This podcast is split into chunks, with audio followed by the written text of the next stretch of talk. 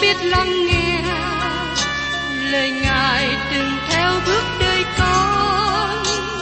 Xin cho con biết sẵn sàng chờ đợi và vẫn nghe theo chúa.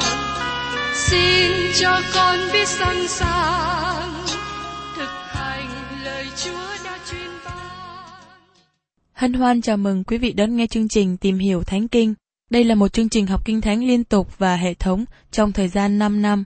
Chúng ta sẽ lần lượt khảo sát từ sáng thế ký cho đến khải huyền. Mục sư tiến sĩ McGee là người được Chúa dùng để sáng lập và thực hiện chương trình này. Ông tin rằng lời của Đức Chúa Trời có khả năng đáp ứng mọi nhu cầu cho tất cả mọi người trên thế giới, không phân biệt chủng tộc, văn hóa, trình độ tuổi tác hay phái tính. Ước mong quý vị theo dõi liên tục và giới thiệu cho thân nhân bạn hữu cùng đón nghe. Quý vị và các bạn thân mến, hôm nay chúng ta tiếp tục tìm hiểu đến Thi Thiên 82. Thi Thiên này bị hiểu lầm rất nhiều. Những người chỉ trích chối bỏ thần tánh của Đấng Christ mở ra Thi Thiên này và chế nhạo. Đây là một Thi Thiên tiên tri nữa để nhìn về tương lai của dân sự Đức Chúa Trời trên đất. Đó là dân Israel. Chúng ta thấy sự vinh hiển của Đức Chúa Trời. Thi Thiên này cũng cho chúng ta thấy một sự diễn đạt về lời tiên tri về sự đoán phạt của Đức Chúa Trời trong thời kỳ đại nạn.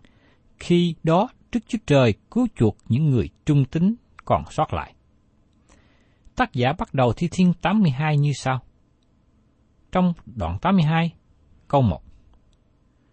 Đức Chúa Trời đứng trong hội Đức Chúa Trời, Ngài đón xét giữa các thần. Đức Chúa Trời đứng trong hội Đức Chúa Trời. Điều này chưa xảy ra. Nhưng Ngài sẽ đứng đó trong thời kỳ một ngàn năm bình an. Ngài đón xét giữa các thần. Các thần này là ai? Xin mời các bạn cùng theo dõi câu kế tiếp. Thi Thiên 82, câu 2. Các ngươi sẽ đoán xét chẳng công bình và tay dị kẻ ác cho đến chừng nào? Nó rất là quan trọng để hiểu câu kinh thánh này. Xin chú ý đến, Đức Chúa Trời gọi những quan án là các thần, bởi vì họ đứng trong cương vị của Ngài. Tôi có thể ví sánh rằng họ đi trong chiếc giày của Ngài. Và trong Thi Thiên đoạn 82, câu 3 đến câu 4. Hãy đón xét kẻ khốn cùng và người mồ côi. Hãy xử người công bình cho người buồn rầu và kẻ túng ngặt. Khá cứu vớt kẻ khốn cùng và người thiếu thốn, giải họ khỏi tay kẻ ác. Khi Chúa Giêsu đến thế gian như là quan án, Ngài binh việc người nghèo, người mồ côi, người đau khổ, người thiếu thốn. Một điều bất công mà chúng ta thấy trong xã hội hiện nay, người giàu thường tìm cách thoát khỏi sự đoán phạt của công lý, trong khi đó người nghèo phải gánh chịu nhiều hình phạt. Vì thế, Đức Chúa Trời nói rằng, Ngài sẽ bên vực người nghèo khổ, mồ côi. Ngày nay các quan án đứng trong cương vị đoán xét. Xin quý vị hãy thực hiện sự công chính và phân xử một cách ngay thẳng. Tiếp đến, chúng ta có một câu rất hay trong Thi Thiên 82 câu 5. Chúng nó không biết ai, cũng chẳng hiểu chi. Chúng nó đi qua đi lại trong sự tối tăm, các nền trái đất đều rúng động. Thế giới ngày nay đang bị rúng động và xáo trộn. Một trong những vấn đề khó khăn đó là các quan án của thế gian. Thật rất dễ để đoán xét như quan tổng đốc Phirat, ông đã làm khi xưa. Ông đi rửa tay và nói rằng, ta không có tội về việc sự Chúa Giêsu. Philat nghĩ rằng ông có thể thoát khỏi hậu quả bằng cách rửa tay. Những người giàu vi phạm luật pháp, ông lại làm ngơ. Trong khi người nghèo vi phạm luật pháp cùng một mức, ông phạt họ nặng nề. Ngày nay, chúng ta vẫn còn thấy là người giàu luôn tìm cách thoát khỏi những hình phạt của vi phạm luật pháp. Và trong Thi Thiên 82 câu 6, ta đã nói, các ngươi là thần, hết thải đều là con trai của đấng chi cao. Các thần ở đây là nói về điều gì? Chúa Giêsu đã trích dẫn câu này. Khi những người Do Thái chất vấn về thần tánh của Ngài, họ cho rằng Chúa Giêsu phạm tượng khi xưng Ngài là Đức Chúa Trời. Và chúng ta đọc ở trong sách Giăng, đoạn 10, câu 33 đến 38. Người Juda trả lời rằng, ấy chẳng phải vì việc lành mà chúng ta ném đá ngươi, nhưng vì lỗi lộng ngôn. Ngươi là người mà xưng là Đức Chúa Trời. Đức Chúa Giêsu đáp rằng, trong luật pháp của ngươi, há chẳng có chấp rằng, ta đã phán, các ngươi là các thần hay sao? Nếu luật pháp gọi những kẻ được lời của Đức Chúa Trời phán là các thần, và nếu Kinh Thánh không thể bỏ được, thì ta đây, đấng đã biệt trăng thánh và sai xuống thế gian nói, ta là con Đức Chúa Trời, cớ sao các ngươi cáo ta là nói lỏng ngôn? Ví bằng, ta không làm những việc của cha ta, thì các ngươi chớ tin ta. Còn nếu ta làm, thì dầu các ngươi chẳng tin ta, hãy tin những việc ta, để các ngươi hiểu và biết rằng cha ở trong ta và ta ở trong cha.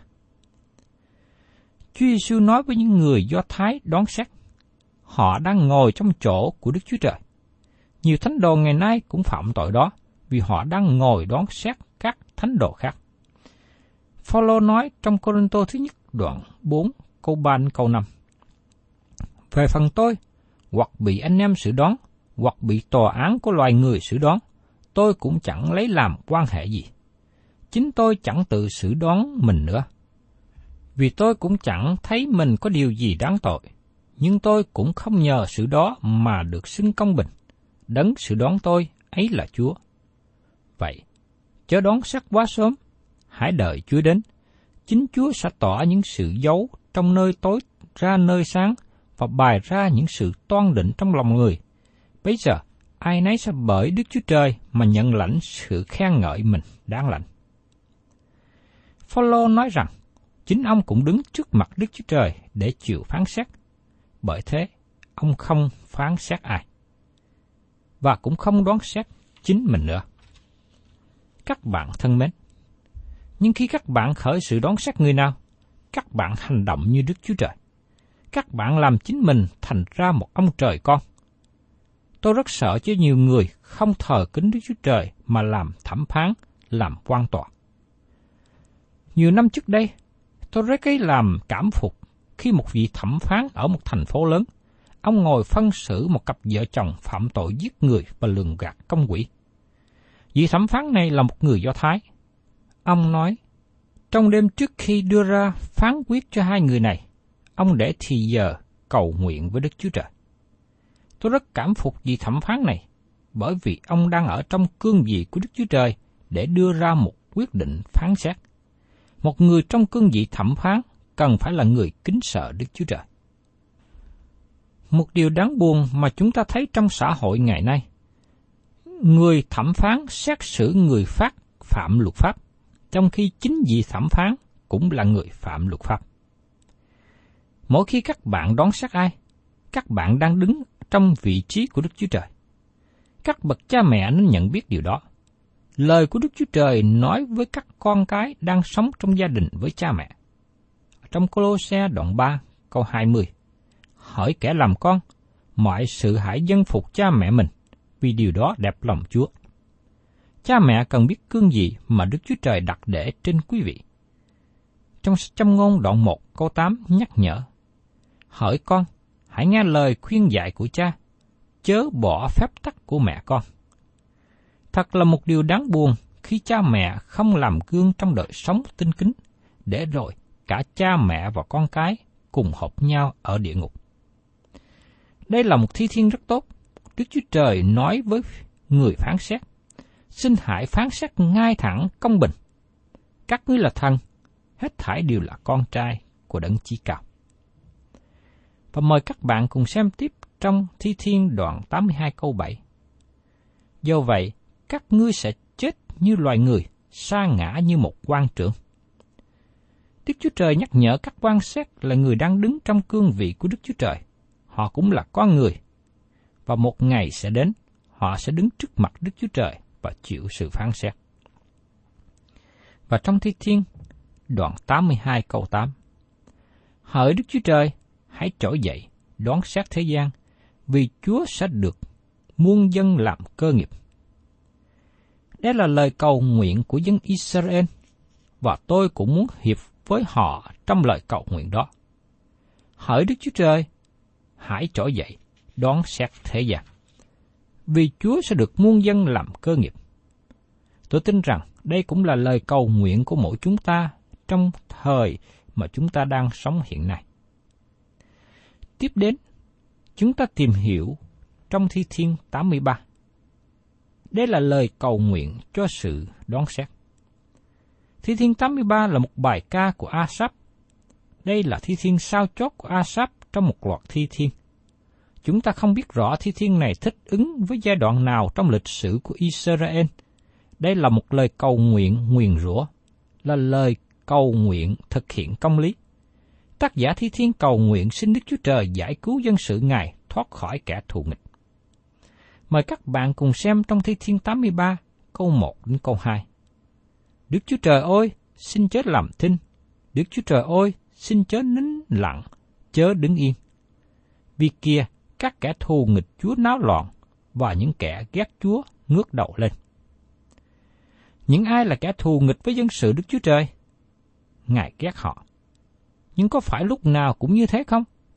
Xin mời các bạn cùng xem hai câu kế tiếp. Thi Thiên 83, câu 3 đến câu 4. Chúng nó tuôn mua độc hại dân sự Chúa, bàn nghĩ nhau nghịch những kẻ Chúa che giấu.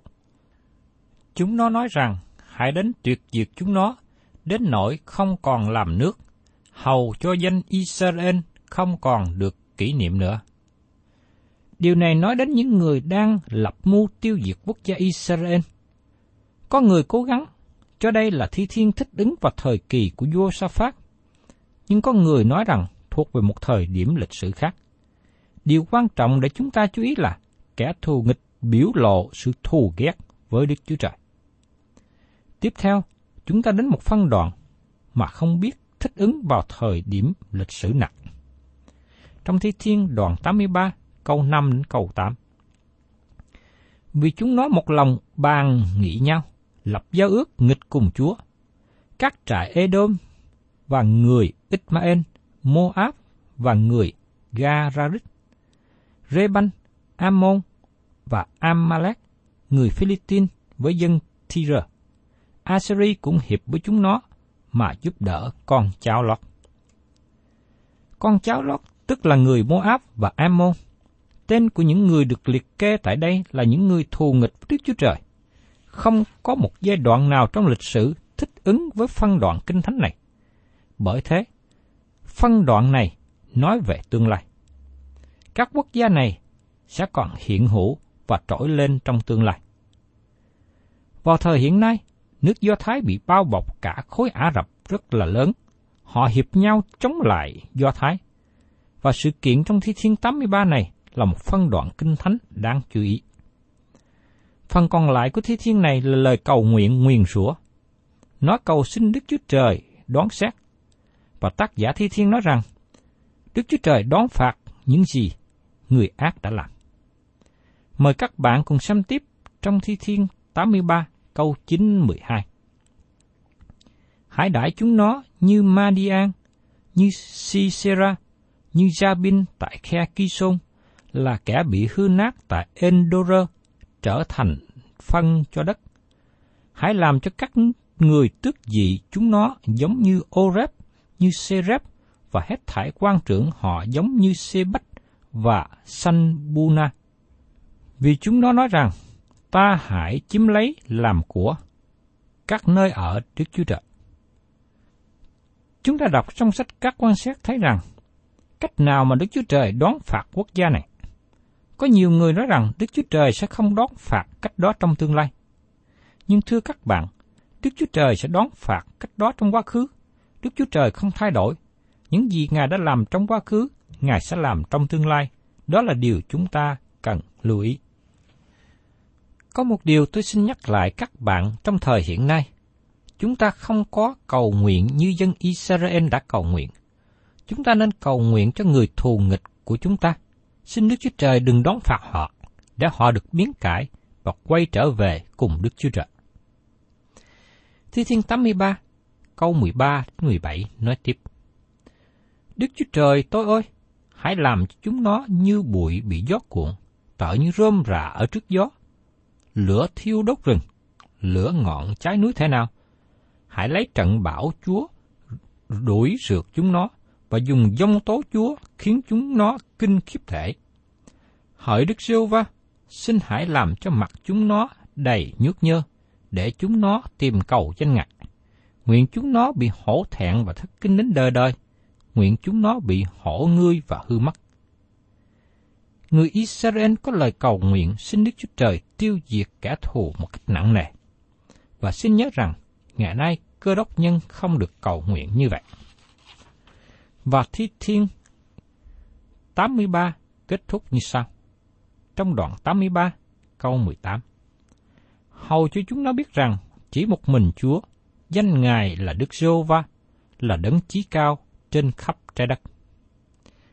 Tôi tin rằng chỉ có một phương cách cho thế giới biết Đức Chúa Trời, đó là khi đến sự đoán phạt.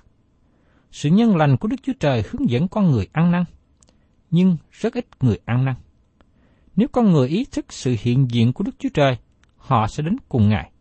Nhưng rất tiếc, con người hiện nay càng ngày càng đi xa Đức Chúa Trời nhiều hơn và đời sống con người cần có Đức Chúa Trời luôn luôn. Cho nên tôi xin kêu gọi quý vị là những người đang sống xa cách Đức Chúa Trời, hãy tỉnh thức và quay trở về cùng Ngài hôm nay. Tiếp đến, chúng ta tìm hiểu trong Thi Thiên 84. Đây là Thi Thiên nói về lòng mong ước thâm sâu cho nhà của Đức Chúa Trời. Thi Thiên 84 là thi thiên nhấn mạnh về người Lê Vi và công tác phục vụ Chúa. Thi thiên này do con cháu Cô-rê làm. Con cháu Cô-rê phục vụ Đức Chúa Trời trong đền tạm và đền thờ. Xin các bạn hãy mở lại trong sự ký thứ nhất đoạn 26 để thấy bối cảnh của gia tộc này. Sự ký thứ nhất đoạn 26 câu 1 Những ban thứ của người giữ cửa như sau này.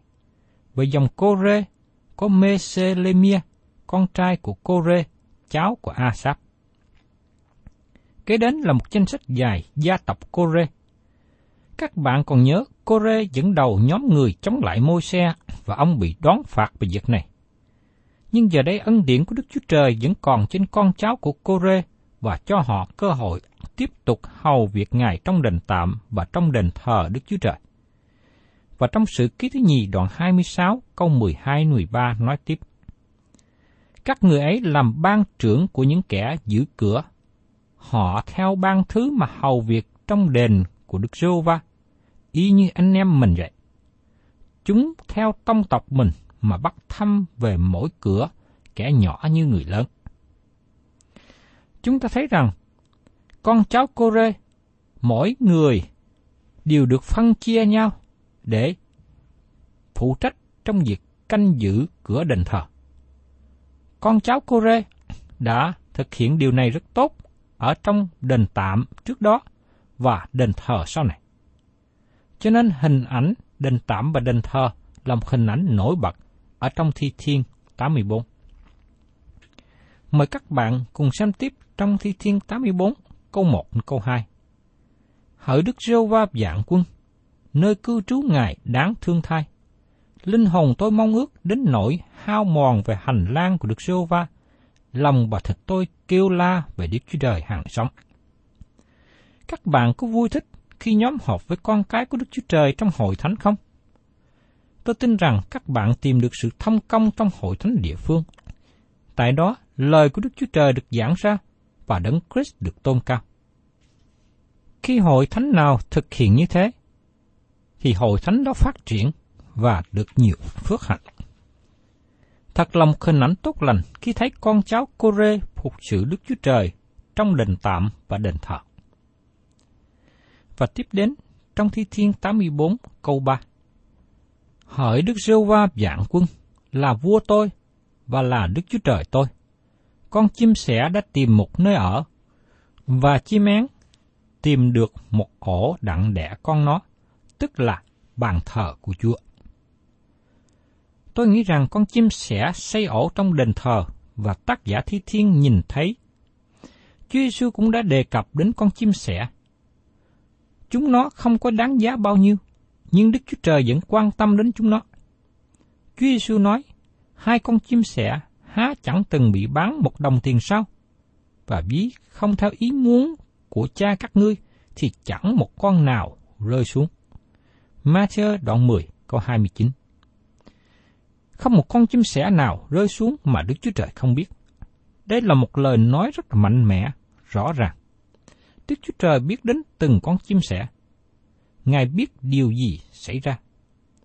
Cho nên tôi và các bạn là người đáng giá nhiều hơn con chim sẻ.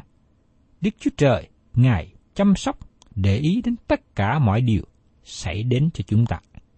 Vì thế, tôi mong ước rằng các bạn hãy ở trong Chúa, nương cậy vào Ngài, luôn ở trong sự bao che và vững chắc của Ngài. Và Thi Thiên 84 câu 4 câu 8 nói tiếp. Phước cho người nào ở trong nhà Chúa, họ sẽ ngợi khen Chúa không ngớt. Phước cho người nào được sức lực trong Chúa và có lòng hướng về đường dẫn đến Siôn. Khi đang đi qua trụng khóc lóc, họ làm trụng ấy trở nên nơi có mạch. Mưa sớm cũng phủ phước cho nó. Họ đi tới, sức lực lần lần thêm, ai nấy đều ra mắt Đức Chúa Trời tại Siôn. Hỡi Jehovah, Đức Chúa Trời dạng quân, xin hãy nghe lời cầu nguyện tôi. Đức Chúa Trời của Gia-cốp ôi, xin hãy lắng tai nghe. Tác giả diễn tả hình ảnh phước hạnh khi ở trong nhà của Đức Chúa Trời, thờ phượng Ngài, phụng sự Ngài, vui mừng trong phước hạnh của Ngài. Nếu quý vị đang ở trong nhà của Đức Chúa Trời, xin quý vị hãy tiếp tục trung tín với Ngài, tiếp tục trong sự thờ phượng và phục sự Ngài. Nếu quý vị nào chưa biết được phước hạnh ở trong nhà của Đức Chúa Trời ra sao, xin mời quý vị các bạn đó bước vào. Và trong Thi Thiên đoạn 84 câu 9 Hỡi Đức Chúa Trời là cái khiên của tôi, hãy xem xét, đoái đến mặt của đấng chịu sức giàu của Chúa. Tác giả Thi Thiên nói, Đức Chúa Trời là cái khiên của chúng tôi. Ngài cũng là cái khiên của chính tôi. Ngài bảo vệ và che chở tôi. Hãy xem xét, đói đến mặt của đấng chịu sức giàu của Chúa, tức là đề cập về đấng Christ. Ngài khải thị mặt Đức Chúa Trời trên thế gian. Chúng ta thấy nơi thánh là bàn thờ trong sách Lê Vi Ký là trọng tâm của đời sống của dân Israel. Và tôi mong ước rằng hội thánh là trung tâm sinh hoạt của đời sống đạo của các con cái Đức Chúa Trời ngày nay. Và trong Thi Thiên 84 câu 10 Vì một ngày trong hành lang Chúa đáng hơn một ngàn ngày khác, thà tôi làm kẻ giữ cửa trong nhà Đức Chúa Trời, hơn là ở trong trại của kẻ giữ. Đó là những gì mà con cháu Cô-rê đã làm.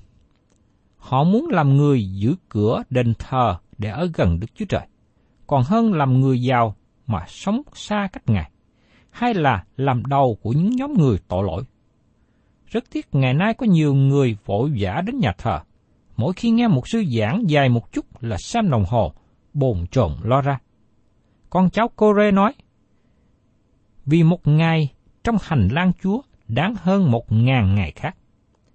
Tôi mong ước là các bạn tìm thấy được phước hạnh khi đến đền thờ, đến nhà thờ, thờ phượng Đức Chúa Trời. Lời trong thi thiên này khích lệ chúng ta đi đến đền thờ, nhưng nó cũng khiến nhiều người trong chúng ta thường bỏ qua sự nhóm lại. Và trong Thi Thiên 84 câu 11 đến 12. Vì Jehovah Đức Chúa Trời là mặt trời và là cái khiên, Đức Sô Va sẽ ban ân điển và vinh hiển, Ngài sẽ chẳng từ chối điều tốt lành gì cho ai ăn ở ngay thẳng. Hỡi Đức Sô Va dạng quân, phước cho người nào nhờ cậy nơi Ngài. Tôi mong rằng các bạn tìm được phước hạnh trong Đức Chúa Trời như tác giả thi thiên, như con cháu cô rê, khi các bạn đi trong đường ngay thẳng và nhờ cậy nơi Ngài. Các bạn thân mến, chúng ta tạ ơn Đức Chúa Trời vì ngày hôm nay Chúa đã cứu chuộc các bạn và tôi. Nhưng không phải Ngài dừng lại ở điểm đó. Nhưng sau khi chúng ta được sự cứu chuộc, chúng ta được trở thành con cái Đức Chúa Trời. Và chúng ta được gia nhập vào hội thánh của Đức Chúa Trời, hay còn gọi là thân thể của Đấng Christ. Để tại nơi đó, chúng ta được gây dựng, nâng đỡ và lớn lên trong đời sống đạo của mình. Tôi mong ước rằng đời sống cơ đốc nhân của các bạn, đời sống tinh kính của các bạn gắn chặt với sự sinh hoạt của hội thánh địa phương. Thân chào quý vị và các bạn và xin hẹn tái ngộ cùng quý vị trong chương trình tìm hiểu Thánh Kinh kỳ sau.